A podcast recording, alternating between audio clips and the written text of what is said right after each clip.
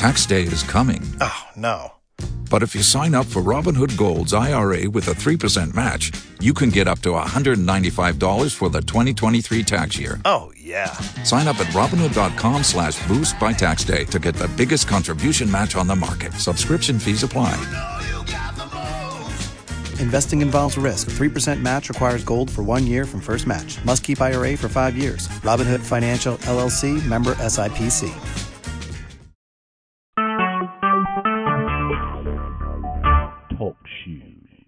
Recorded live. Shalom, point on the record. This is Minister Shedrick Ben Israel, Tribe of Judah, and welcome to Wednesday night Nucleus Line.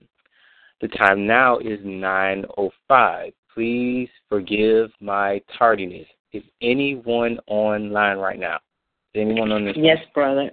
Sister Tyra's on the line. Sister Anisha was just on the line, but she said something happened and she was going to have to hang up and call back. And Brother EK um, greeted me when I first logged um, signed in as well. Oh, praise the Lord. Thank you so much. Because I I put this number in the first time and it said that it was wrong. So I tried one four four eight three one. And I'm not sure why it yeah, that's awkward. So y'all please forgive me. Um first things first, when we went on before we went on break last semester, we uh I kinda gave everyone an assignment. But before we get into that, um I'm gonna make an announcement. After this week, this class will no longer be nucleus. This will not be a nucleus class. Everybody that is in this class will be moving to first degree. I will be teaching first degree. So this will be Aboriginal uh, Academy 1. Okay? Um, we will be going over um, first degree lessons and things of that nature. I know that there are some who may have already been placed in it and have already had the lessons to go over. Nonetheless, um, it is time for everybody to move on. I just want to make that very clear. I don't know who else is online. Hopefully, you heard the message. If not, I'll say it again before we leave. But we will be moving um, uh, to um, to first degree. I hope you guys are excited because I'm excited for you. Um, we in that degree we'll get into the process of uh, executing your uh, paperwork and things of that nature, um, and other different things regarding contracts and so on and so forth. I'm not necessarily sure how the curriculum is going to be. I know from what I have experienced in first degree, you you'll learn a lot of things. Um, bear with me because I'm late and I'm trying to you know make up for lost time. But nonetheless, I was told to make sure that you guys notice. So I hope you guys are excited. Like I said, I'm excited for you. Um, it you guys deserve it because you've been diligent. you know, um, coming to class and having to deal, you know, with my mouth yapping the whole hour and some minutes. But nonetheless, y'all deserve it. Um, you have been patient enough. Um, as I stated before, we um, I gave kind of like a miniature assignment, and it was to kind of look into something called uh, Dum Diversas. Dum Diversas, the Romanus Pontifex, and the Inter Caetera Divinum. And I kind of wanted it to be a discussion um, as to how it relates to uh, the transatlantic slave trade and all the other different things that transpired around the time. Um, as you know, or I have, I, I think I may have mentioned it sometime before. I gave the assignment in previous classes that the Roman Catholic Church had established themselves and had assumed power in the form of the Christian kingdom. At this particular point in time, we know about Queen Isabella and King Ferdinand. Actually, should be King Ferdinand and Queen Isabella, but nonetheless, um, we um, uh, Queen of Castile and King of Aragon, two uh, two kingdoms that um, had gained supremacy. I guess you can say at the closing of the Crusades, which I shalom, of which I don't really think is ever the Crusades have ever really stopped. I mean, if you pay attention to world politics and uh, current events, it seems like the Crusades are still prevailing. But nonetheless, um, one of the things that a lot of people may not understand, you know, or may not. A lot of people still wonder what's the driving force behind the way this machine that we call a government. What? How did they? How did they get kicked off? You know, um, from one when I first came in, I had never when I first came in tribes, I had never heard of these things. I actually no, I'll take that back. As a matter of fact, I've heard of the Inter Caetera Divina. At least that's what um, I remember it as a booklet uh, that was given to me when um, I first heard about the Moors. I contacted RV Bay Publications. This was back in like November 2011. That's a pretty interesting month for me um, because in December that's when I've uh, uh, heard of Brother Priest. Nonetheless, um, moving forward, I I was aware of Inter Caetera Divina, but when I got in tribes, my first uh, my first semester of tribes was in Nucleus, and Minister Bartholomew, uh, Bartholomew uh, Tyler, Tony, and uh, Robert were my teachers. And I remember uh, Nathaniel bringing about the discussion of these particular things, uh, the the Inter Divina, and the Romanus Pontifex, and the um, the Up verses. For those who may not know, who may have not been aware, these three papal bulls. As a matter of fact, um, let me get my law dictionary right quick, because I kind of want to be as extensive as I can possibly be about the subject. What is a bull? it's not in here, I might have to go to the, the one online. Oh, I ha- I do have it if you need it, Minister. Do you have it, sister? Can you tell us what a bull is? It's um, it's so intriguing. Let me go back. Okay. Here we go. Um, papal bull. A papal bull is an edict issued by the Pope of an excommunication public decree.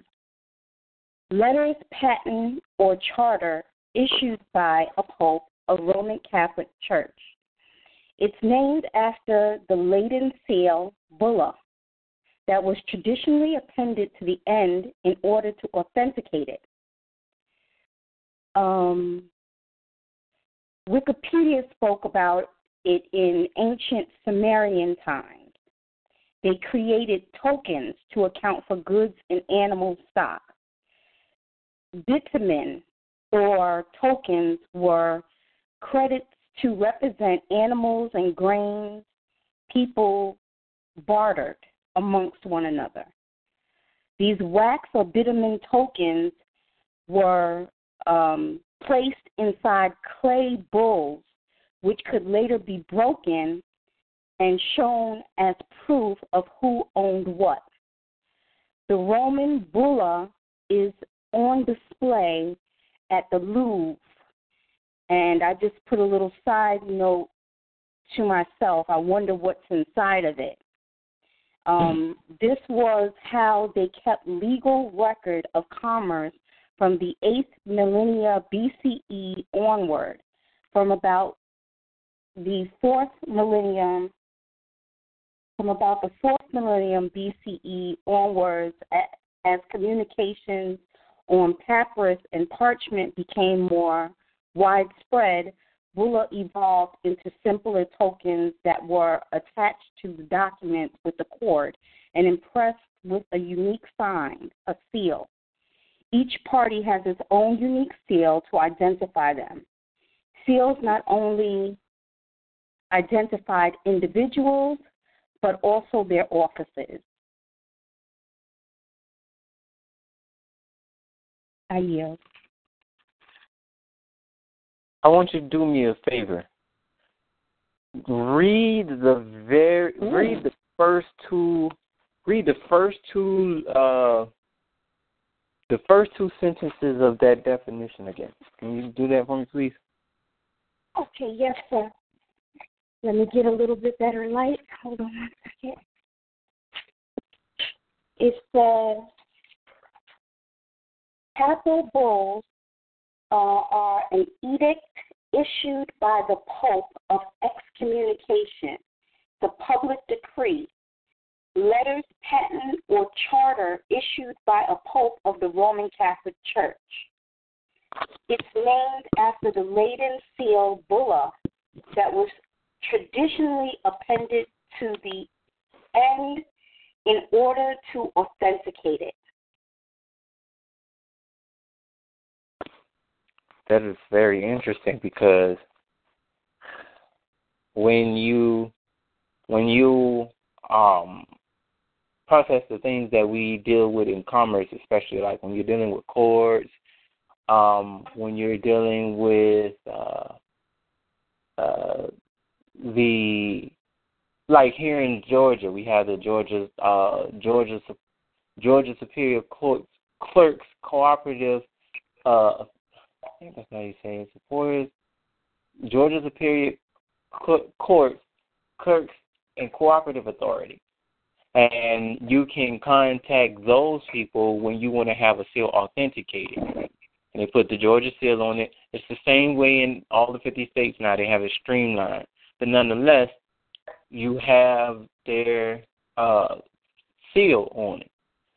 But it's very interesting how that also uh, was used almost kind of like a promissory note. And technically, it was a bill. Although that's not necessarily the whole intention of this discussion, but I just kind of want to bring all of that to your attention.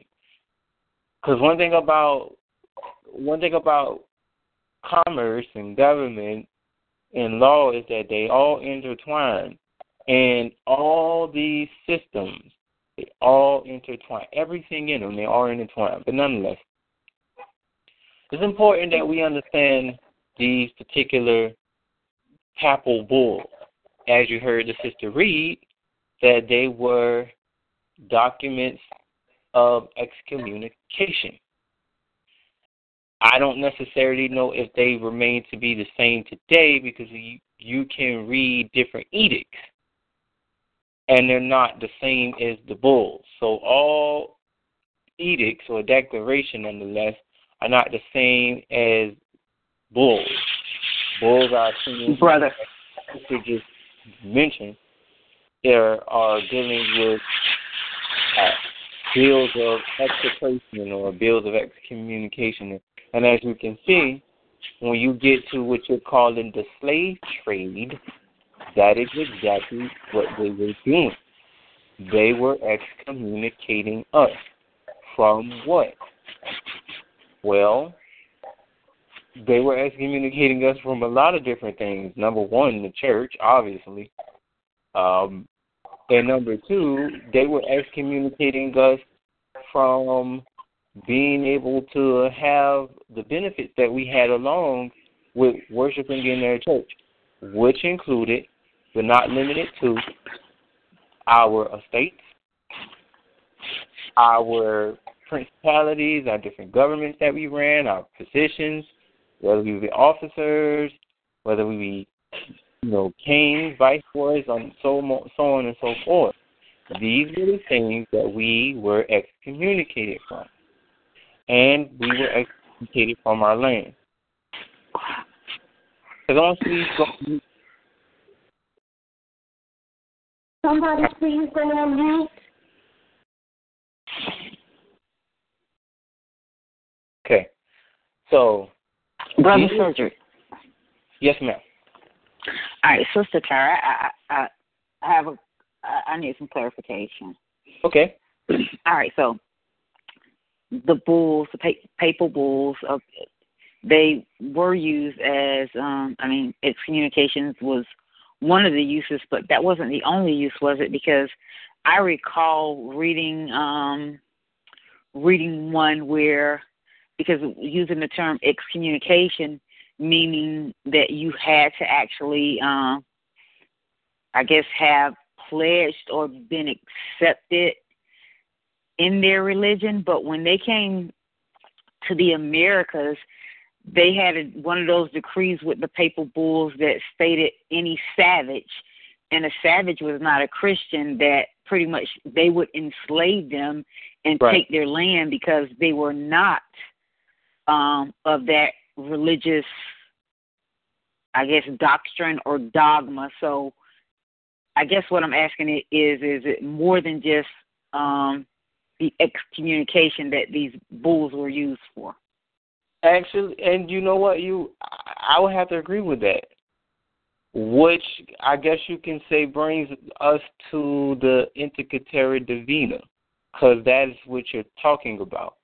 And well, let me say it this way, because this what they're calling the doctrine of discovery is three parts, which is the Dum Diversas, the Roman, the Romanus Pontifex, and the Inter Caetera Divina.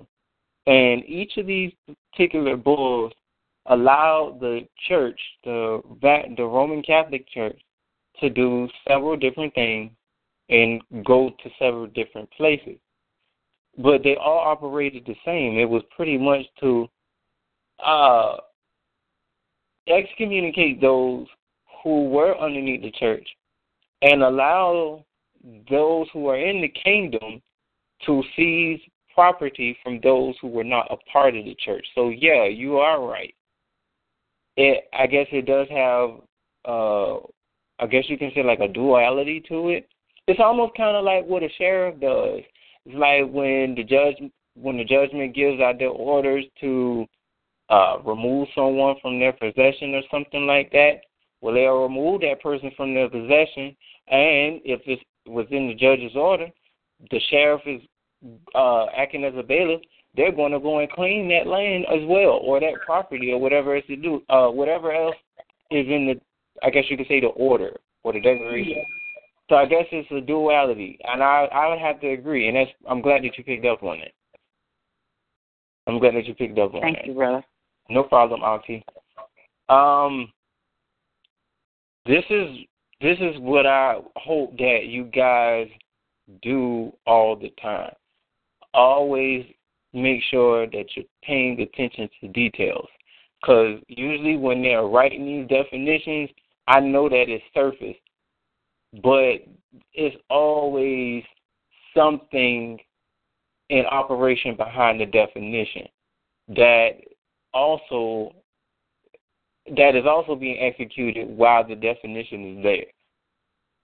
You thinking that you may read about a lis pendens, and we know that lis pendens are usually done in court, but it can also be done in real estate.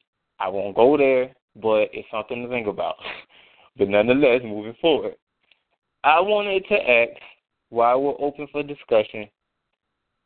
I'll start with Brother EK. Brother, were you able to read up anything about the Dum Diversas in the Romanus Pontifex and the Inter Caetera? Well, brother, unfortunately, I wasn't able to. My apologies. No problem. Auntie Anisha, were you able to read up on it, anything regarding those things?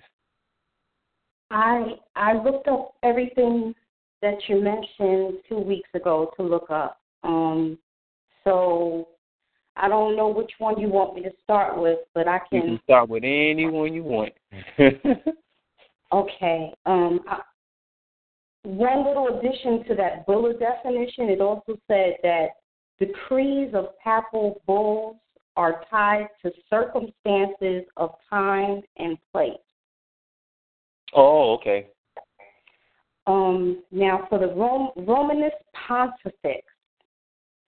Okay, it seems like there was two. There was one in 1451, and there was one in uh, 1454. Mhm. Okay, so the first one, it says, um, let me make sure.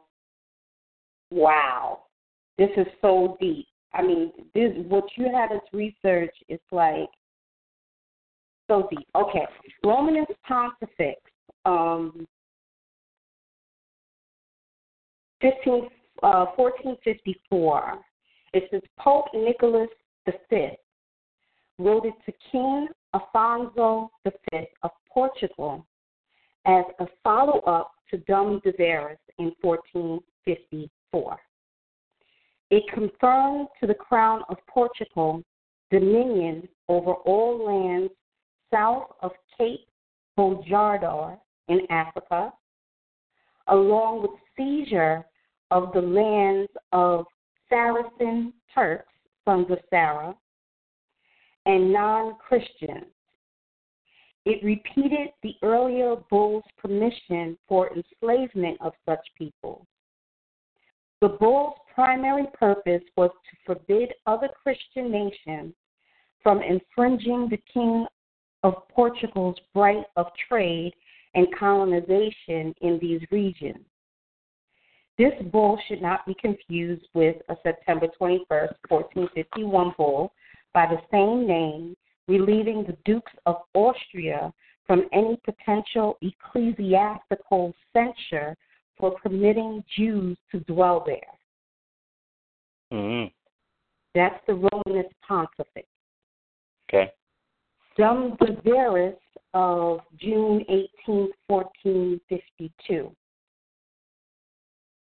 Pope Nicholas V, until different English translation. No. Yeah, okay, that's a, just a little side note for me. So Pope Nicholas V authorized Alfonso V of Portugal to conquer Saracens and pagans and co-sign them to perpetual servitude. Pope Calixtus III reiterated the bull in 1456 with Inter Caetera, not to be confused with Alexander VI. Renewed by Pope Sixtus IV in 1481 and Pope Leo X in 1514 with precise denotationist, which means exactly, sharply defined, or stated. The concept of the co-assignment of exclusive spheres of influence to certain nation states, nation states meaning a sovereign state whose citizens or subjects are relatively homogeneous in factors such as language or common descent. So the concept of co-assignment of exclusive spheres of influence to certain nation states was extended to the Americas in 1493 by Pope Alexander VI with Inter Caetera. So it looks like there were two Inter Caeteras, one Mhm. in 1456 and the one in 1493. The one in 1493 granted to the Catholic majesties of Ferdinand and Isabella as sovereigns of Castile. Somebody needs to go on mute. Please. The Caetera of, of 1493, April 5th, 1493, not to be mistaken with the one of 1456.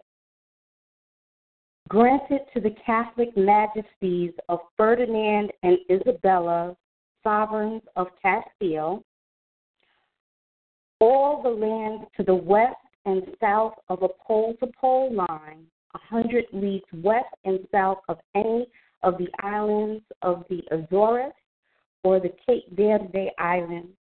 Spain basically gets some land for the slave trade. And then I have Columbus discovery in 1492. Oh, this is a side note that I saw. It said, um, it said Columbus's discovery in 1492.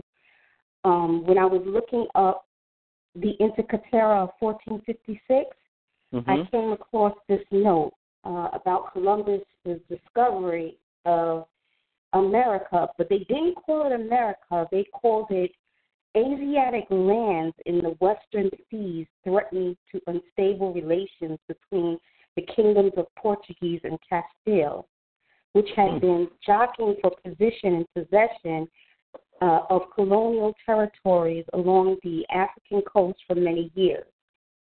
Portugal asserted that the discovery was within the borders set forth in papal bulls of 1455, 1456, and 1479. The king and queen of Castile disputed this and sought a new bull. The Inter Caetera was the bull document that settled the matter of territory dispute between Spain and Portugal. Mhm. Hmm. Um. So, um, brother, uh, go, uh, were you about to say something, brother? Oh, no, I was just um processing it. What do you? I was actually going to come to you what you got out of it, and I'm glad that you spoke. So you, yeah. Go ahead. So I'm ready. So based yes, on um the information um that the sister um exposed us to, so these are the things that I picked up on, mm-hmm. and especially with some of those dates. So around those dates are the times that we were evicted um from from Spain. And mm-hmm. the reason that we were evicted um, is because we de- de- defaulted. We were bankrupt, and um, we pretty much gave our we mortgaged our lands and, de- and, and defaulted, and we were evicted. So it sounds like, and this is just hypothetically hypothetic thinking that mm-hmm. I'm well not happy. Yeah, I mean these are my thoughts it sounds like what they did is because we owed a debt, our lands were divided, and there was a little infighting among the um, the Spaniards, which the Pope settled that with um, re- redistribution of our lands. And what what really got me was that perpetual servitude, the mm-hmm. perpetual mm-hmm. slavery, because even until today, when you think it, when you think about it, we still so often our president has to sign for us to still be able to cast a vote in their elections. So that's another telltale sign that you are still a bond servant and your master is allowing you a liberty because you you don't have a right you have you have a liberty that they allow. And that's just that that stood out to me that perpetual servitude because it's still going on and that's what perpetual means. So i i i thought that so was kind of profound. that? um indifferent actually because i i understand that scripture stated that because of our stiff necked and hard headedness mm-hmm. that there were prices there was a price that we're gonna have to pay. I mean and the the Lord he changes not. He made a decree and it has to come to fruition. So I mean I don't feel good or bad about it. I'm um I just know that we need to settle settle our debts honorably and get back in, into being honorable and righteous and being a reflection of the Most High. Lord have mercy, somebody get it.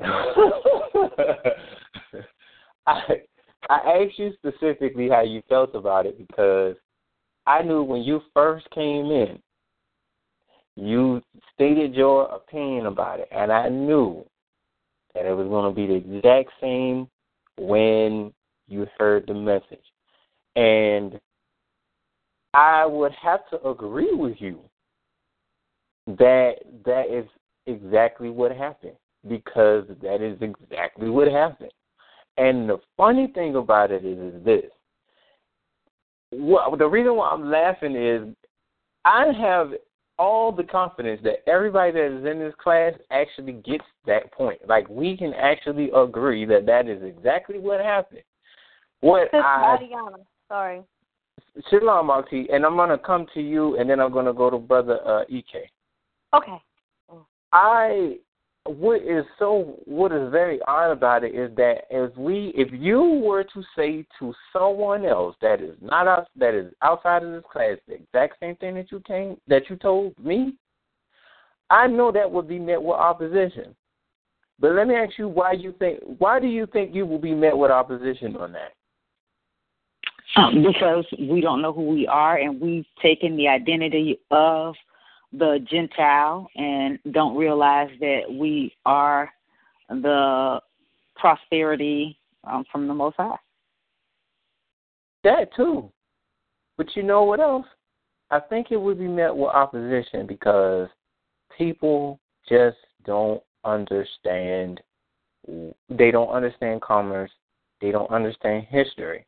So it's like when you're saying something, when you try to materialize history in that way, when you try to make history contemporary, or when you try to make take contemporary actions and make it historical or equate it with historical events, then it becomes obscure, and people run away from stuff like that because then they have they're met with obviously the the, the truth.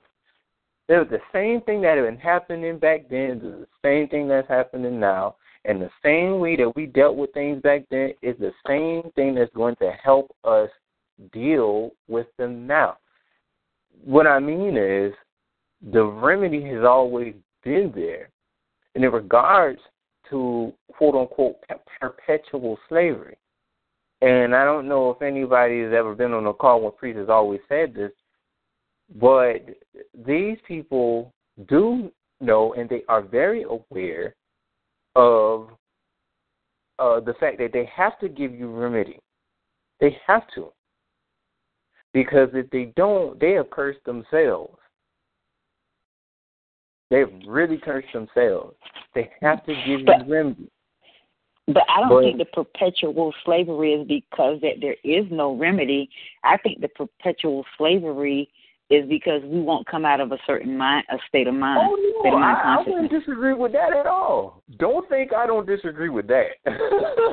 and the reason why I can't disagree with it because I living in it. I see it every single day. I know you see it. So no, I wouldn't disagree with that. I think that's as a matter of fact, I think that's a that's the major part of the whole thing. And the reason why that is is because when you're dealing with a debt, it's not the creditor's responsibility to necessarily give you the remedy. The remedy or the cure for the remedy is actually sought for the person who's the debtor. And the reason why that is is because you owe the debt. you owe the debt. So you have to figure out how to get out of the debt. It's not the creditor's responsibility to get you out of debt. So no, I I I would disagree with you on that. I'm actually agreeing on that. So yeah, and you're right on point. It's not even arguable. It is exactly what it is. You went straight to the point.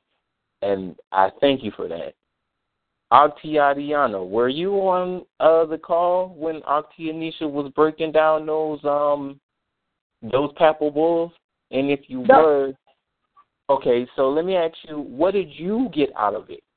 Well, no, I was gonna say I was not. I just actually came on and I caught the tail end where I caught nothing of what um Auntie Anisha had uh, said. I just heard Ema and you guys, um, the two of you speaking on, you know, but I didn't hear what um the sister said. Auntie Anisha, if you can you briefly bring her up to speed, Auntie? Okay. Um, let me try and do a brief synopsis of all four. First, we went over papal bulls, and papal bulls being an edict issued by the Pope of excommunication, public decree, letters, patent, or charter issued by a pope of the Roman Catholic Church. It's named after the Latin seal, bulla, and then we went into what an actual bulla is. And also that the papal bulls were decrees which are tied to circumstances of time and place. Then we went into Romanus Pontifex and how there were actually two of them. There was one of 1451 and one of 1454. The one of 1454 was issued by Pope Nicholas V, and it was written to King Alfonso V of Portugal as a fellow, uh, as a follow up to Dum Diversas in 15, uh, 1454. It confirmed to the crown of Portugal dominion over all lands south of Cape Bojador in Africa, along with seizure of the lands of Saracen Turks, sons of Sarah, and non Christians. It repeated the earlier bull's permission for enslavement of such people. This bull is not to be confused with the bull of 1451,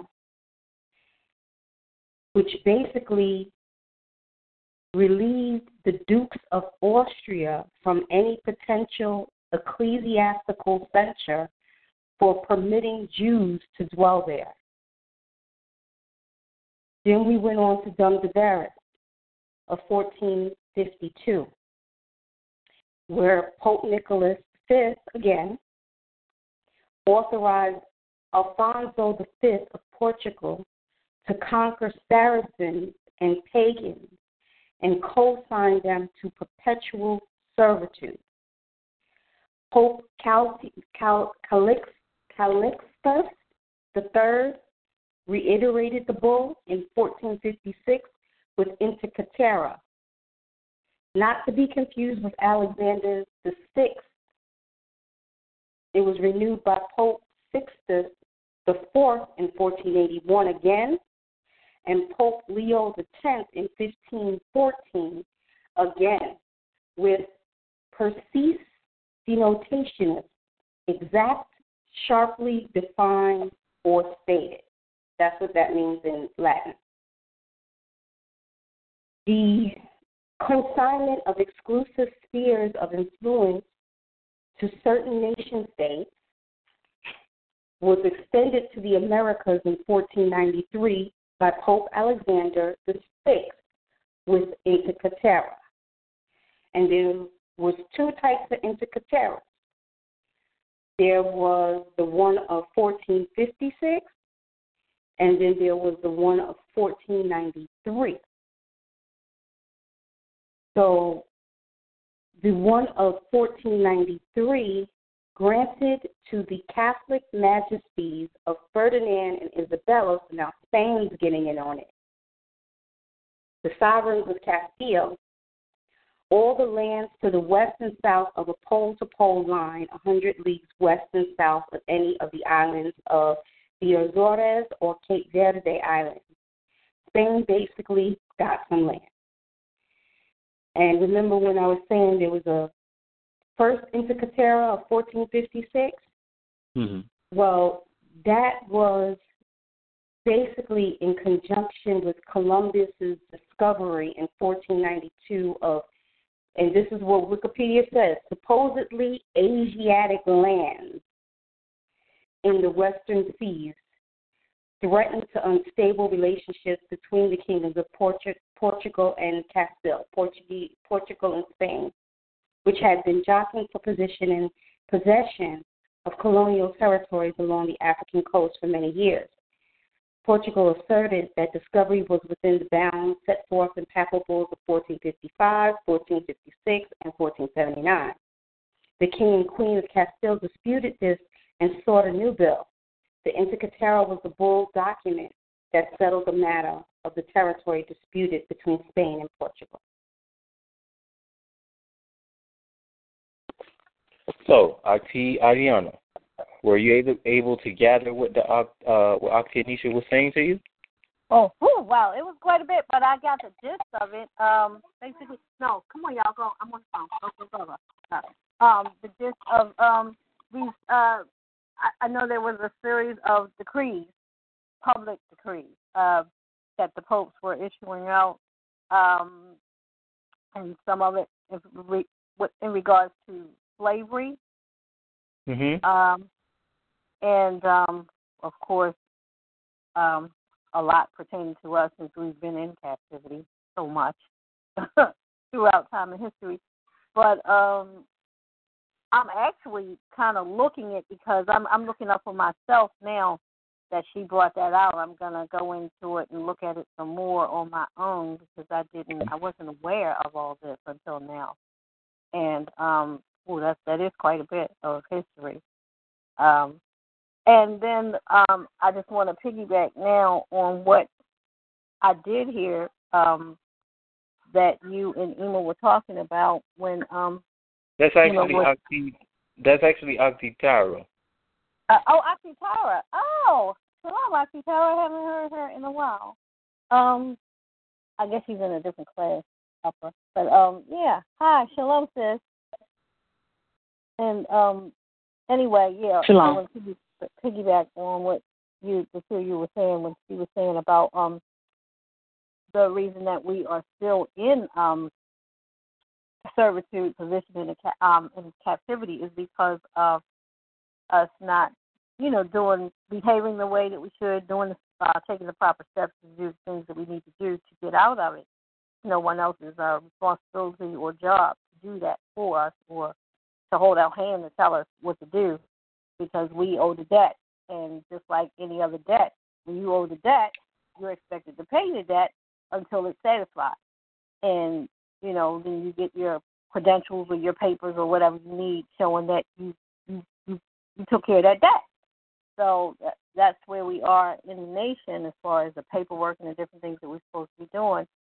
And um, I just wanted to add on and say that it's exactly true.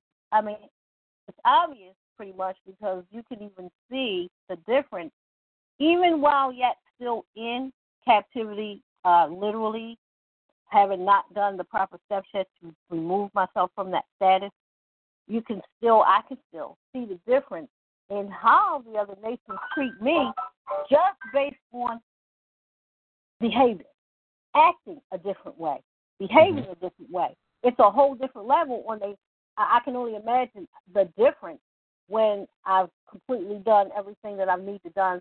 I mean, do to really um, change that status because, like I said, based on the difference in behavior, I see the difference in how I am treated when I'm, you know, dealing on a business level or any other level with these, um, well, pretty much business yeah, on on the with these other nations. And with that, I. Yes, ma'am. Oh, by the way, because I know that some of you are just now coming in, so um, at the at the start of the class, I made mention that nucleus will be no more. There will be no more nucleus after this week. What? Yeah. And the reason why is because this class will be moving to first degree. So everyone that is in this class, Holy we will now be moving to first degree. So, what that entails, um, and I'm not necessarily sure what the curriculum is per se, but that is the class where you will learn how to execute your paperwork regarding your name, your status, um, contracts, nonetheless, uh, and other different things. So we will, you guys will now be moving to first degree. As I stated before, I hope that you guys are excited because I'm excited for you, and you guys deserve it because you've been patient. you have really been patient. There are some people who were here for a while, but nonetheless, that's what happened when I first came in. Because we were still trying to organ, priest was still trying to organize some things, um, and he didn't have all of the people in um, during the time that I well he had people in, but it was not as people had done left during that time. So let me just say it that way.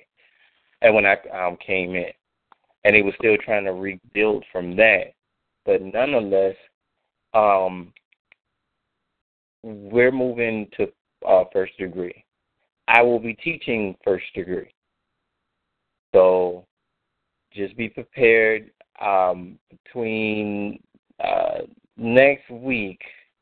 I should be in the stages of getting the curriculum together, me and our priest. Um, priest mostly because he's the one who's proctoring the, the curriculum. Well, he's the one designating the curriculum, and I'm proctoring it. But nonetheless, I will um, keep you guys abreast as to what is going on with that. But for now, we will we're in the nucleus right now, but after nucleus we will no longer be in nucleus, we'll be in first degree. So I just kinda wanted me those who weren't in the on the call at the beginning that you may be that you are aware of it now. Moving forward, Brother EK, were you able to what were you able to gather from what Auntie Anisha was explaining about those three um those three bulls. What's your take on it? Shalom, brother. Yeah, um, it's very deep because it just shows you obviously the depths of how this government law and commerce works, and also it shows how uh, retroactively, like you know, when our ancient forefathers were deviated, and now the quote unquote adversary moves in to sort of kind of set the precedent, like the sister has said, the time and circumstances of our condition, you know, that we're going to be dealing with. And so, like, it, like when they, it just brought me back to like one of the scriptures in, um, I believe it was in Luke, about how Caesar Augustus had made a decree that the whole world would be taxed. So when this had brought up about how the decree was tied to time and circumstance, it's like now, given the fact that many people who are subjected to the Roman jurisdiction are subjected to a bond servitude status, but even though our people bear most of the brunt of it, but nevertheless, it just shows you the depth of how um, this Roman jurisdiction kind of had well not hid but like sort of operated behind the Catholic Church and was able to issue all these papal bulls and edicts and all these different things and also took me back to how like the fact that some of these were indicated as seals. It's almost like how it was with the Star of David, that that was the seal of the of of us of our nation as being Israelites, and that that is what carried us throughout the whole world when we was doing when we were dealing with our public affairs. And so, when you see these things play out, it's almost like like we just talked about earlier at the start the how you mentioned like there's nothing new under that the same thing happened yesterday happening today. They it seems like they even picked up some of what we was always doing too we was also issuing decrees to other nations. We was also issuing edicts to other nations, not in the same quote unquote format as this Roman jurisdiction, but nevertheless the same precepts are still the same. And so, um, and then also like when when you hear the word bull, right? Okay, like you you you you you reference the animal bull. What does it do? Its purpose is really to drive out whoever that I mean I don't know the details of formalities for formality's sake, the names of how that whole situation is organized as far as like the individual that holds the red flag and the boy has to go chase it out of whatever. So when you think about that perspective and you think about the word bullying in relation to how it's about, you know, documents of excommunication, it's almost like okay, when a particular subject in that jurisdiction is rendered worthless, they need to be expelled from that jurisdiction. And because going tying it back to how in in 1492 when we became uh, expelled from Spain, like how Tar had mentioned earlier in the class, how we deviated, we went bankrupt. It shows you how, okay, we're being excommunicated, almost quote unquote expatriated from a jurisdiction that we once was sort of, you know, relying on our sustain, uh, uh, being sustained with, so to speak, for lack of a better term. And so now we get subject to another foreign entity where we're now we no longer know who we are and all these different things. So we're sort of ex- being excommunicated from our nationality, our culture, our identity, and our pedigree, so to speak, all at once. And so, um, yeah, it's just really deep because you know this this thing is really it's bigger than what people realize, you know, and like when we can see how, for example, like nothing is new under the sun quite right, and the reason why that is because all of these ancient practices have always been preserved by bodies of people that was passed down. So it was different when it came to us in this nation. The body of information was passed down to us, and so we're seeing time where okay, now we're recognizing that because of our transgressions, these were some of the um, parameters of our foreign servitude that we fell into. So now we're on the outside looking at it. We're saying, we're, we're becoming to remove ourselves from it. Now we're looking at it and saying, okay, I see where that whole thread is coming from. I see where I can trace it back to. And all those time periods that all these different edicts was being issued, so to speak. And how that retroactively tied back to the ancient practice of how King David was conducting the affairs and all those different things. So, you know, that's sort of what I, I take from it. So, uh, it's it's pretty deep, but you know, when we see history from that perspective, it makes more sense of how things are going on around us. Now you.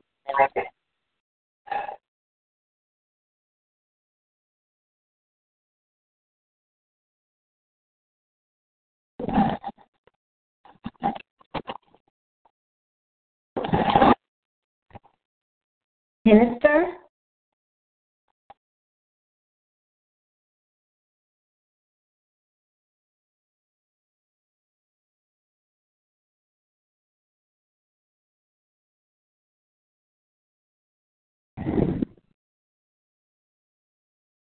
Oh Lord, I've been asleep the whole time.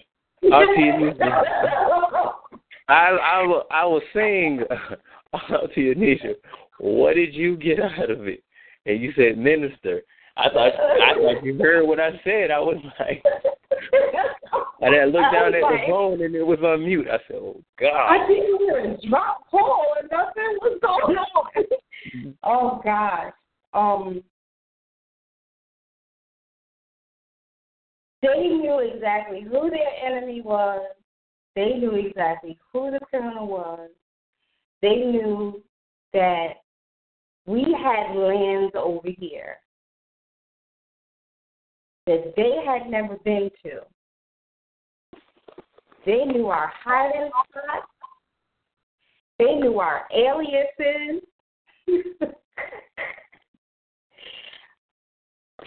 I mean, even when you go further, and you know, some of the when we look at manifest destiny and the doctrine of discovery and the treaty of Zaragoza and the treaty of Tordesillas and the line of demarcation, all of that stuff. Because I know you're probably going to ask me to read what I found for that too. But when you guys hear this stuff, they knew every territory that we had, and it was basically just a land grab and a human resources grab. to establish their dominion, their kingdom on the earth. And as you even read certain literary pieces about American chattel slavery and how economists said that the slaves that were here in America were valued more than the infrastructure of the country, even. That the insurance brokerages and the banks and the Wall Street and the cotton industry and all agricultural industry was built off of the slaves' backs, and that's why they valued the, their slaves more valuable than any, you know, um, piece of machinery or uh, livestock, even though they considered us livestock. It's it's just flabbergasting, and I can see why. I mean, I remember Pre saying something that on the legal books, the penalty for a nation that transgresses the is 400 years of slavery, uh, you know, 400 years of bond servitude where they're stripped of their name and lineage. They take off their, take on their slave master's name, and they are not allowed to buy, sell, trade, or can do any commerce or anything under their true name. I remember Pre saying that um, I might have been in a seat of thought class, if I'm not mistaken. It wasn't a seat of thought class, it was on a fellowship. But I can see why they would want to keep us in perpetual slavery because they're literally living off of us.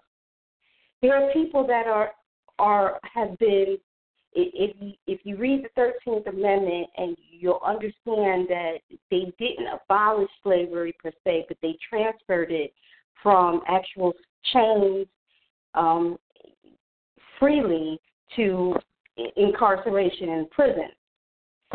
And if you do some research of people in prisons, you'll find out that there, that there are people in prisons that work for Amazon, that work for Walmart, mm-hmm. that work for Timberland, and they're paid like 25 cents an hour, and they have to pay for health care. So they mm-hmm. move the actual chain slavery from plantations per se and fields into the prison system. That's why they had this whole big movement towards mass incarceration for petty infractions and crimes. Mm-hmm. So I can see why they wanted to keep us in perpetual servitude, but that's not lawful. that's not part of the game. That wasn't written, if I was informed correctly. So, you know, right there, they're breaking the law. And then, like Sister Tara was saying, they they're and, and Minister Cedric reiterated that they're supposed to offer some remedy. They don't offer remedy. They're not offering any remedy at all. Um, but then again, you know, they're not supposed to tell you how to free yourself.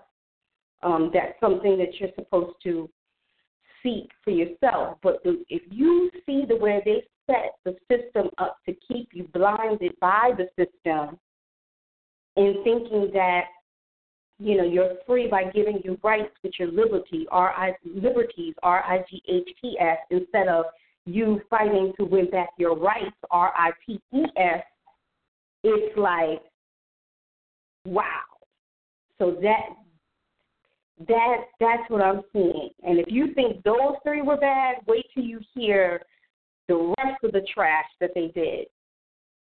And I yield. Let me speak on that. So I was watching well, let me start off by saying this. So I watched this movie, was it Mortal Kombat Annihilation? I don't know how many people actually remember that movie, but I remember growing up watching that movie.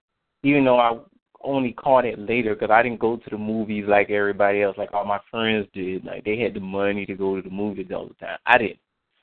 I I watched it one day. Uh, uh, actually, probably like a couple of months ago, and um, there's a part in there where you end up meeting uh, where the audience is introduced to what they call the elder gods. And some of uh, the elder gods, I think one of them was fire, the other one was water, and then you end up seeing Raiden turn into an elder god. He, he, I think he became like a smoke cloud. I mean, he's supposed to be the god of thunder and lightning, but nonetheless, he was a, uh, he was like a cloud or something like that. We know thundering comes from uh, lightning. Um, uh, thunder and lightning comes from clouds and you know the uh, the static in the clouds and all this other different stuff. But nonetheless, that's a whole nother different thing. There's a part in the movie where I think Raiden was talking to these elder gods, and he was he was asking them why they didn't interfere with the uh, uh, with the whole situation when it came to this guy named Shao Kahn and him trying to usurp the uh, the um, what we are calling Earth realm. Why he tried to usurp it for himself, because mind you, Shao Shao Kahn and Raiden are actually brothers, and they all had a family seal. They all were part of this dragon family, so to speak. And uh, the elder gods, their stance was they didn't interfere with they didn't interfere with man's destiny. Because every man holds his own, even though it wasn't necessarily stated that way, but they didn't interfere with the with the affairs of man because every man chooses his own uh, his own path. But let me just say what I'm getting at here. You have this, these elder gods, quote unquote, one fire, one water, and they represented natural elements. So in essence, they represent what you call in nature, or the elements of nature. And what we equate nature with, uh, and the laws thereof, we equate that as the God of the universe. So when people say, well, if God loved us, you know, what God would, you know, enslave their what God would enslave his own children. or what God would allow one person to kill another person. Or what God would um uh would uh would uh invite advise someone to enslave another person. They don't sound godly. And I understand why people are saying that now. Because as I stated before, God made man in his image, but man seems to always meet God in their image when people start talking about what God is, they're speaking God as a reflection of their own consciousness. And I said this openly because that's what I've been observing, and that's what Priest has been hinting at when people say uh, self uh, self God worship and idol and, and idol God worshippers. And when you hear people speak like that, why God would do this? what you fail to realize is not necessarily God doing these things, but it's the God within you that chooses to do the things that you do. Nonetheless, you still have to be responsible for the things that you do. When you say, why wouldn't God stop that lion from going to attack that antelope or whatever you want, or that wildebeest? Well, because God designed that lion to do what it naturally does. It's a lion, and it comes with its own distinct instinct. But the difference between man and a lion is that man has the ability to reason and think for himself and choose to do good or bad, but do good so that he may live. Okay?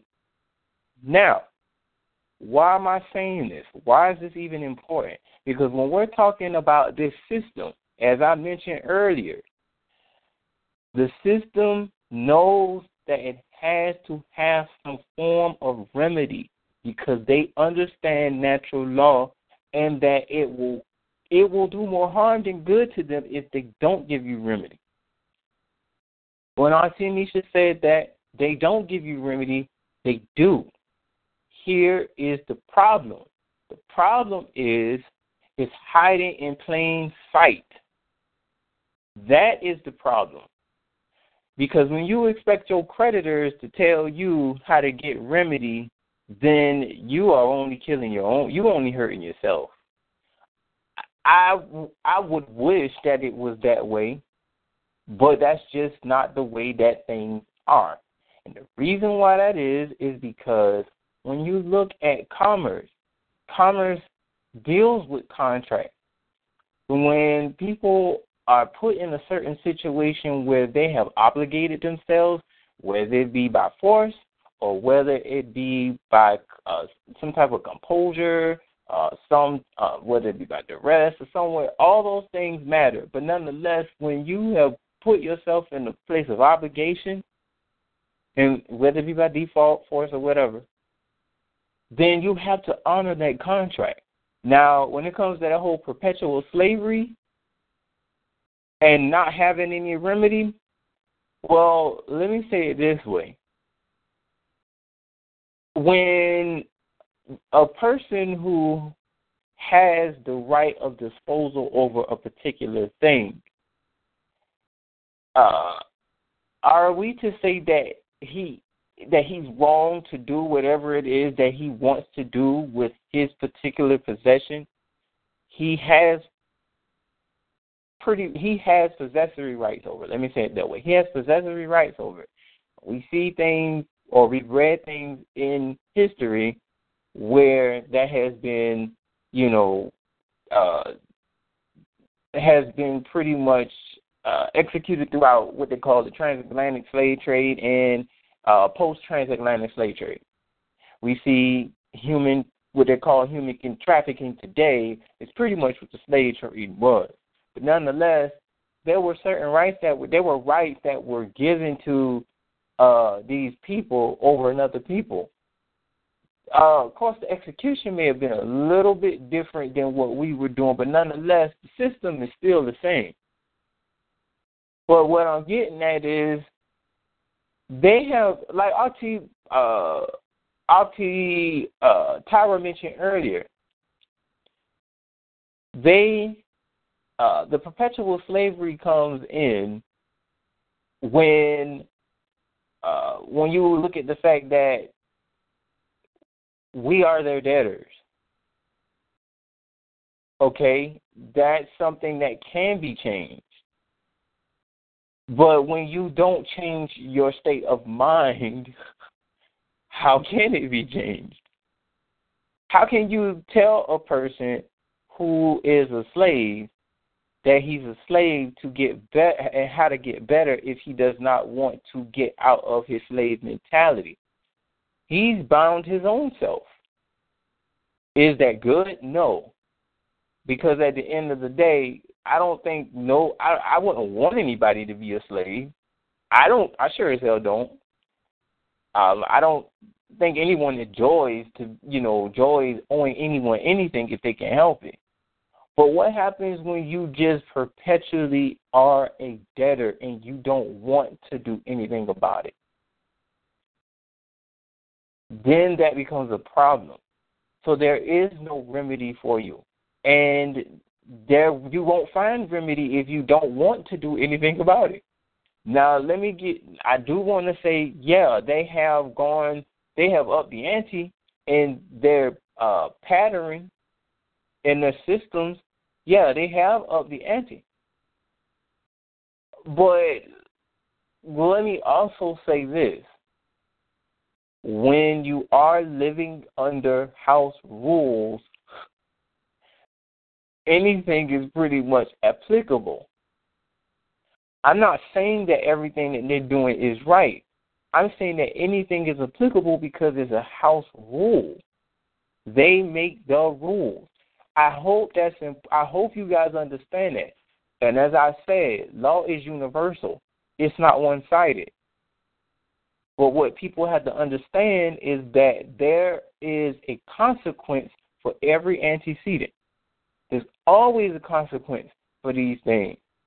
So don't think for one minute that everything that they do that is bad will go unchecked. As I'm not saying that it will not be. What I'm saying is that when they make the house rules, almost anything is permitted. But in regards to the whole remedy thing, there is remedy. And it is hiding in plain sight. How do you tell someone that your remedy is in theocracy? Without them saying, "Oh well, I believe in Jesus and that's my savior," when in all actuality, I know you know that that's not what you mean, but that's how they take it when they hear about theocratic government. They're thinking, "Oh well, I'm compromising my love for for Jesus Christ in order to resurrect the government." Well, my government is in Jesus Christ, and ain't nobody gonna convince me otherwise. So it's almost kind of like, well, then you actually missed your chance for redemption. Because even outside of Jesus, there is a redemption in the form of a government. so, Salam, um, so what did you and Auntie Tyra mean when you said they are supposed to offer remedy, but they don't offer remedy? What did you mean by that? What I mean is, what I mean is, they have it in the. Let me say it this way. I don't know if you guys remember when I posted the word literature, lit, uh, literatura. Does anybody remember me posting that? In the WhatsApp group? Yes. Yes. Can you tell me, if you can remember, exactly what that definition said? No. okay. Let me I want to read this to you so that it can be very clear in your minds what I mean by the remedy that's being offered here. Because it completely goes over people's heads. They think I would you know I want to say it one more time. Can you spell the word too? Yes, I can. As a matter of fact, give me a second. Cause I'm actually about to look it up. I'm actually about to look it up so I can kind of bring it on home. It's uh, it's actually so, minutes after ten, and I don't want to keep it. Oh, go ahead, brother. What were you going to say? But it was Sister Tara. So while you're looking oh, at sorry, that, um, sister, I apologize. it's okay. What I was gonna say is, I know for me, even in my own life, sometimes we think that um difficult situations, um, we see them as negative um when we're going through those things. But yeah. sometimes difficult situations are put before us to turn us from um, complacency or wickedness back to the Most High. These right. these these difficult times are designed to kill that old man and and renew and refresh and build a new man. And because we're so selfish, we want to stay where we are because we're pleasure seekers. So it uh, it may appear that that teacher um, who is trying to get you to learn a lesson is the enemy, and they might not be the enemy. We nine times out of ten are our own en- enemy, and with that I yield because you're right. It's late. Right. I I agree. I actually found the word. Let me I'm gonna read it to you. I just download. Oh, never mind. It was updated. All right. The word is spelled L I T E R A T U R A. Literatura. And it is defined as follows Ad literaturam poner. It means to put children to school. This liberty was anciently denied those parents who were servile tenants without the Lord's consent. The prohibition against the education of sons arose from the fear that the son being bred to letters. When they say bred to letters, bred to letters means to learn. When you hear someone say that person is so unlettered, that means that that person is so unlearned. Okay? That the fear that the son, being bred to letters, might enter into holy orders and so stop or divert the services which he might otherwise do as heir to his father. Did anybody hear what it just said? Yes, brother. What did you just hear? I heard that if we teach him, he'll become knowledgeable and he, he will be able to get out of um this servitude that he's in right now because he'll realize who he is and what he's heir to. Right. Teach him what? Government law commerce. That that is basically what you would teach them. But guess what they have it written as though? Might enter into holy orders. Orders. But Yeah. ho- but holy orders, the orders is where where where you would be taught the higher degrees. Right. Yes. That and that's is why what- they have all those skull and crossbones and all those different no. fraternities. Yes. because yes. they take them behind closed doors and give them the holy or it's just that they're they're wo- worshiping on the other side right. things but Yes. you know it's not necessarily I mean, what they're the doing now is so far from what truth was. Yeah. That's not even the same thing. Right. It's not. But they're nonetheless, doing but it they're doing kind of the same thing they're just teaching something different because we had holy orders the prophethood right. was a holy order the priesthood was Mhm. a holy order. Being, Mhm. you know, Messiah or Christ, Mhm. that was a, a holy order. Right. Um, being a judge probably is a holy order too. Right. And what I'm finding with this particular system, like, you know, um, like their judges being able to be like their licenses or their uh, being able to be bought. I mean, Scripture speaks highly against that. Like you shouldn't be able to buy a judge off. Oh no, I don't Uh, disagree that perversion of uh perver- perversion of justice. Oh no, I don't agree with that. I definitely don't agree with that.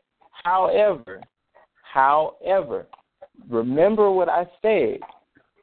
When you make the house rules, you pretty much do what you want, but remember that there's a consequences for your choices. Also remember when I gave the analogy with the whole Mortal Kombat thing. Man chooses his own fate. Nature's not going to interfere until natural law is activated. so eventually down the line, they build up so much sin for themselves. They're going to hang themselves. That's when they will. That's when the judgment comes. They brought judgment against themselves. So it may seem like there is no remedy. Try. I know it looks that way. It is there, but let me tell you where it is. I actually read it in part. But let me tell you how the government today actually gives you that right to do it. They give it to you in the right of something called freedom of religion. That is what it really is. Without going into too much, because I forgot this is not first degree. We haven't gotten there yet, but I kind of want to make you guys aware of these things. But so you, so that you guys are, so because you asked the question, where's the remedy if they don't give you remedy? That is the remedy. Mm. Because that is how theocracy, that is how the, that is how theocratic governments are made. That's the starting point for you. It's up to you on eventually what happens afterwards. But that is the same thing that happens in commerce. That's how contracts are made. It's really up to the contracting party to determine, you know, how to execute the obligation. And I think we all agree with that. We all understand that now. When you talk about on a larger scale, then that will be what you that will be the deciding factor. But um, it's 25 minutes after 10. I hope that we understand, we got something from understanding these uh, Dum Diversas. If wait a minute, before I get ready to close out, is there anybody else on this call that I did not call?